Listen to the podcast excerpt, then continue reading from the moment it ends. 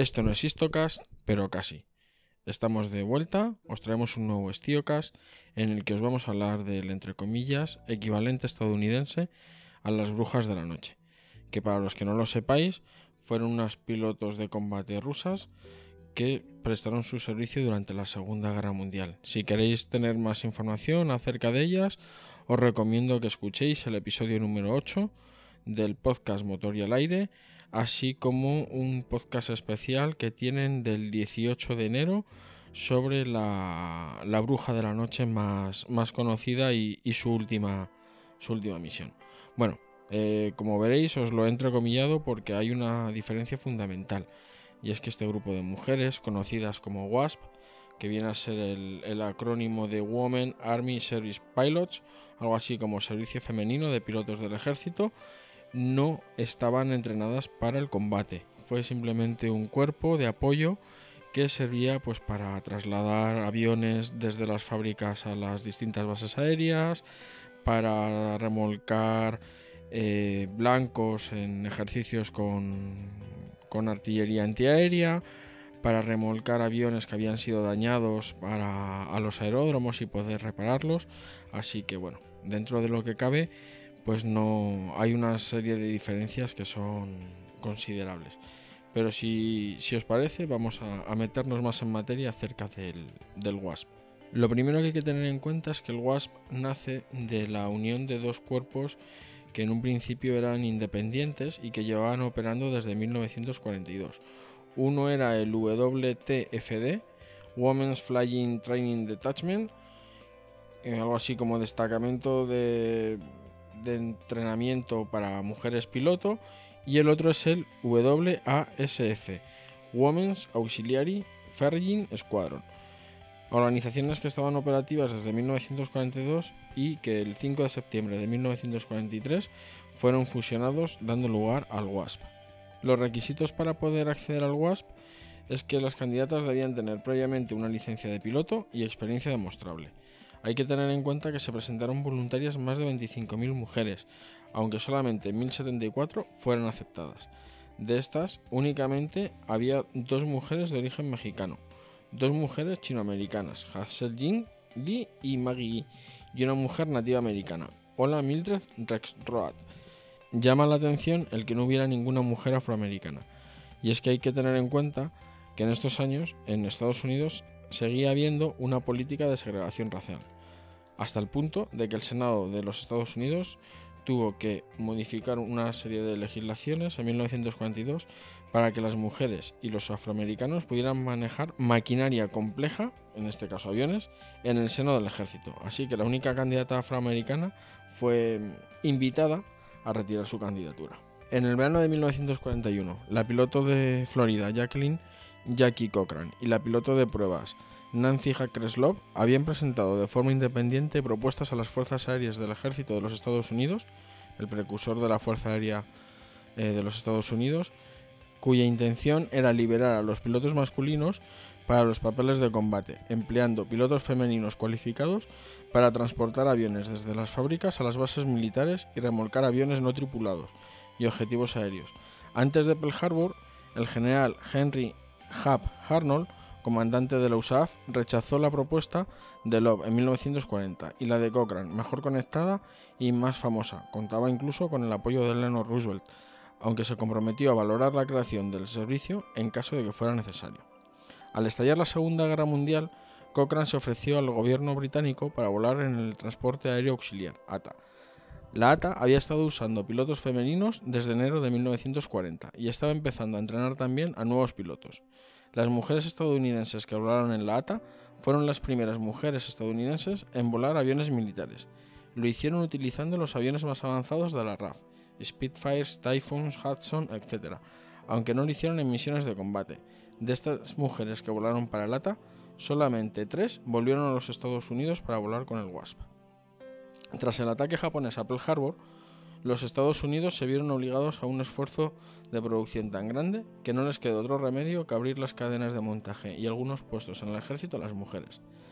El coronel William H. Turner estaba al cargo de la incorporación de pilotos civiles para labores de transporte. Decidió integrar a una fuerza de mujeres pilotos después de hablar con el, con el mayor Robert M. Love, oficial del ATC, y su esposa Nancy, convencida de la viabilidad del programa por la señora Love que tenía una licencia de piloto comercial.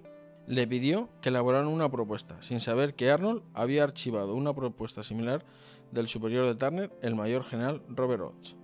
Cochrane utilizó su amistad e influencia con la mujer del presidente Roosevelt para presionar a Arnold y que rechazara cualquier plan que no contemplara el empleo de mujeres en una organización propia comandada por mujeres.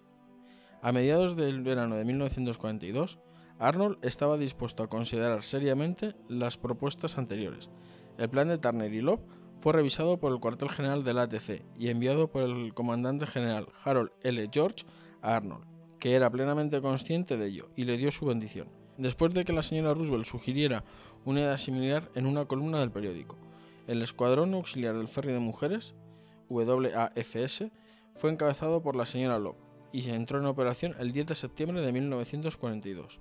Pronto, el Comando de Transporte Aéreo empezó a usar mujeres para transportar aviones de fábrica a los aeródromos. Cochrane volvió a los Estados Unidos el 10 de septiembre de 1942, mientras que la nueva organización se daba a conocer e inmediatamente pidió explicaciones a Arnold, que alegó ignorancia y culpó al personal del ATC, en particular al jefe del gabinete del general George, el coronel y expresidente de American Airlines, C.R. Smith. Dada la publicidad que se había dado al programa del WAPS, no pudo ser cancelado, y así, el 15 de septiembre de 1942, la propuesta de entrenamiento de Cochrane también fue adoptada. Por lo tanto, los escuadrones de Cochrane y Love se establecieron por separado.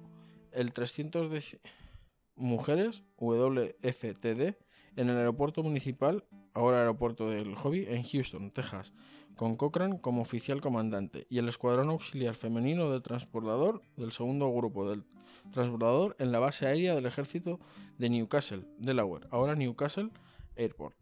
Bueno, pues como veis aquí ya teníamos los dos precedentes del, del WASP, cada uno funcionando por, por su lado y con dos comandantes distintos. Por un lado, Cochrane y por otro, eh, Love. Aunque rivales, los dos programas siguieron funcionando independientemente y sin reconocerse el uno al otro hasta el verano de 1943, cuando Cochrane presionó para que una sola entidad controlara la actividad de todas las mujeres pilotos. Aunque encontró bastante resistencia, en especial por parte de Turner, que alegaba que ambos grupos tenían distintos estándares de cualificación y que era absolutamente necesario que la ATC pudiera controlar sus propios pilotos. Pero la posición privilegiada de Cochrane con Arnold prevaleció, y en julio de 1943 ambos programas se fusionaron, con Cochrane como comandante y Love como ejecutivo al cargo de las operaciones de transbordo del WASP. Una de las dificultades con las que se encontró el grupo de las WASP una vez constituido como tal eran las diferencias existentes entre los dos grupos eh, que habían dado lugar a la, a la formación. Por un lado estaban las pilotos procedentes del WAFS con Love al mando, que contaban con cerca de 1.400 horas de vuelo y una cualificación como piloto comercial, y que simplemente necesitaron unos 30 días de orientación para aprender a volar, abro comillas, según las reglas del ejército, y después fueron asignadas a distintos comandos de, de transporte.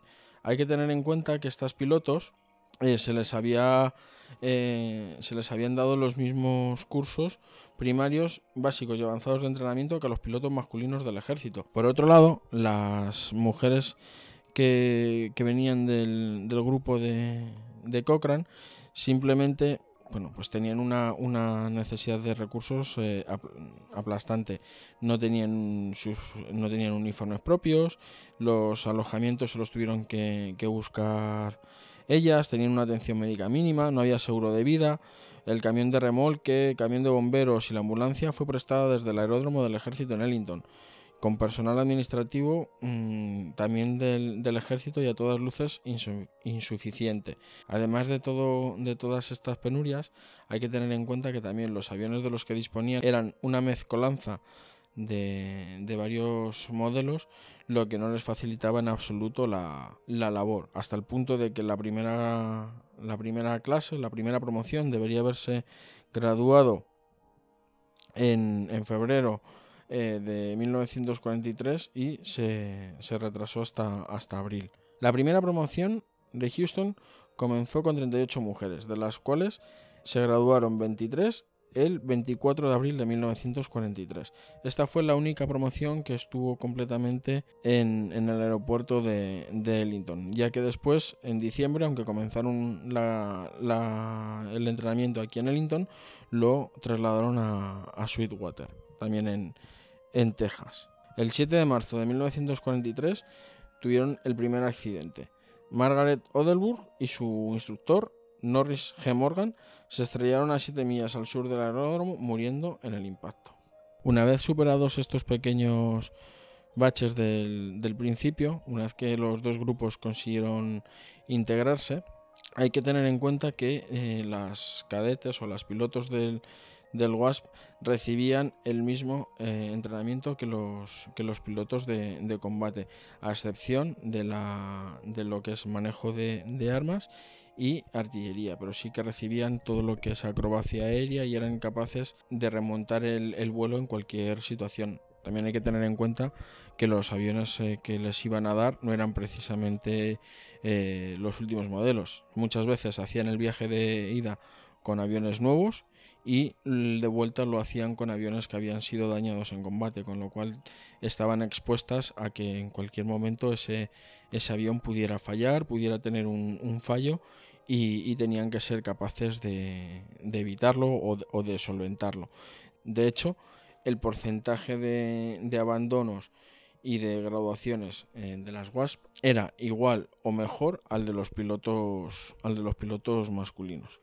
Después del entrenamiento, las WASP fueron distribuidas por 122 bases aéreas a través de los Estados Unidos, asumiendo numerosas misiones relacionadas con vuelo y relevando a pilotos masculinos para el deber de combate.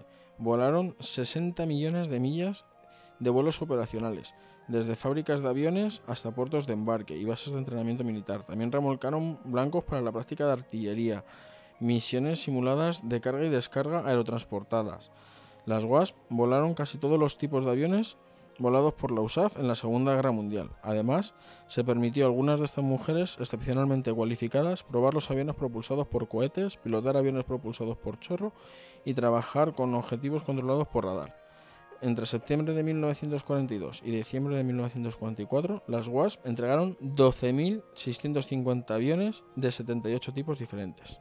38 WASP perdieron la vida durante la guerra, todas en accidentes. 11 murieron en entrenamiento y 27 en servicio. El WASP se consideró un servicio civil y no recibió los beneficios militares que se recibieron sus homólogos masculinos, lo que implicaba que las WASP caídas eran enviadas a casa a expensas de la familia, sin honores militares o nota de heroísmo. Por ese mismo motivo, el ejército no permitía que la bandera estadounidense fuera colocada en el ataúd de las WASP caídas. Por otro lado, no estaban vinculadas administrativamente a las fuerzas aéreas del ejército, y podían renunciar en cualquier momento después de la finalización de su entrenamiento. El 30 de septiembre de 1943, el primero de los proyectos de ley de militarización del WASP fue introducido en la Cámara de Representantes de los Estados Unidos.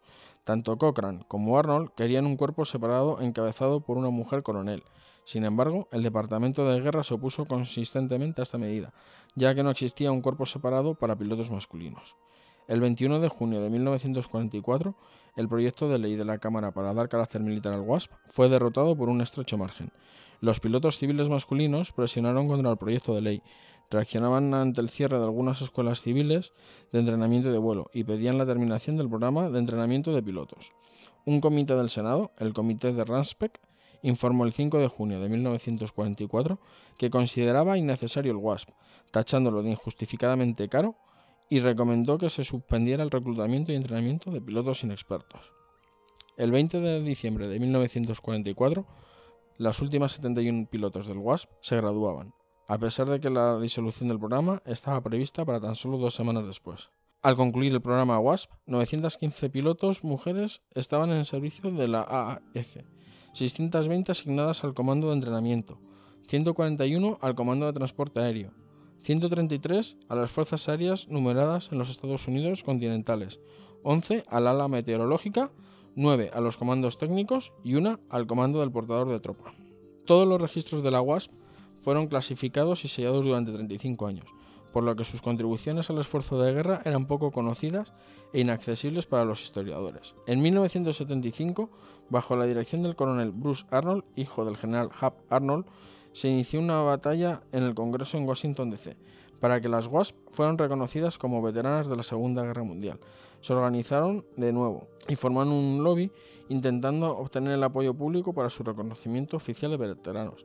Finalmente, en 1977, los expedientes fueron desclasificados después de que un comunicado de prensa de la Fuerza Aérea declarara erróneamente que la Fuerza Aérea estaba entrenando a las primeras mujeres a volar aviones militares de los Estados Unidos. Los WASP hicieron lobby en el Congreso, con el importante apoyo del senador Barry Goldwater, que había sido piloto de transporte en la Segunda Guerra Mundial. El presidente Jimmy Carter firmó la legislación eh, conocida como Ley del Mejoramiento de la Ley de 1977, que estipula que el servicio como WASP sería considerado como servicio activo para los propósitos de los programas administrados por la Administración de Veteranos. En 1984, cada WASP fue condecorada con la Medalla de la Victoria de la Segunda Guerra Mundial. Aquellas que sirvieron por más de un año también fueron galardonadas con la Medalla de la Cinta Cinematográfica Americana, Medalla de la Campaña Americana por su servicio durante la Guerra Mundial.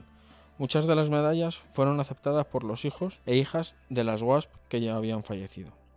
Sin embargo, la legislación de 1977, ya sea a pesar o debido a su lenguaje, no permitió que las WASP fueran enterradas en el Cementerio Nacional de Arlington, eso era debido porque el Cementerio Nacional de Arlington, a diferencia de la mayoría de los otros cementerios nacionales, es administrado por el, Departamento del Ejército, no por el Departamento de Asuntos de Veteranos. El secretario del Ejército determinaba la elegibilidad para el entierro en Arlington. La razón argumentada por el ejército era que el espacio disponible para nuevos enterramientos en Arlington estaba disminuyendo rápidamente. Pero en 2002, el ejército reconsideró su posición y decidió que las WASP fallecidas pudieran ser elegibles para ser enterradas en el Cementerio Nacional de Arlington. Aunque esto no significó que todo hubiera acabado aquí, ya que en 2015 volvió a cambiar su posición hasta que en 2016 una nueva ley firmada por Barack Obama invalidó la interpretación del ejército y se informó que las WASP podían ser de nuevo enterradas en Arlington. Hasta aquí ha llegado este Stiocast, espero que os haya gustado que os haya servido para conocer a las WASP. Sé que al principio es un poco lioso, tantas siglas y demás, pero creo que era necesario el, conocerla y el reivindicar un, cuerpo como, como, este. Bueno, nos vemos pronto, ya sea en Istocas, Estiocas, Blistocas o en los bares. Adiós, siempre fidelis.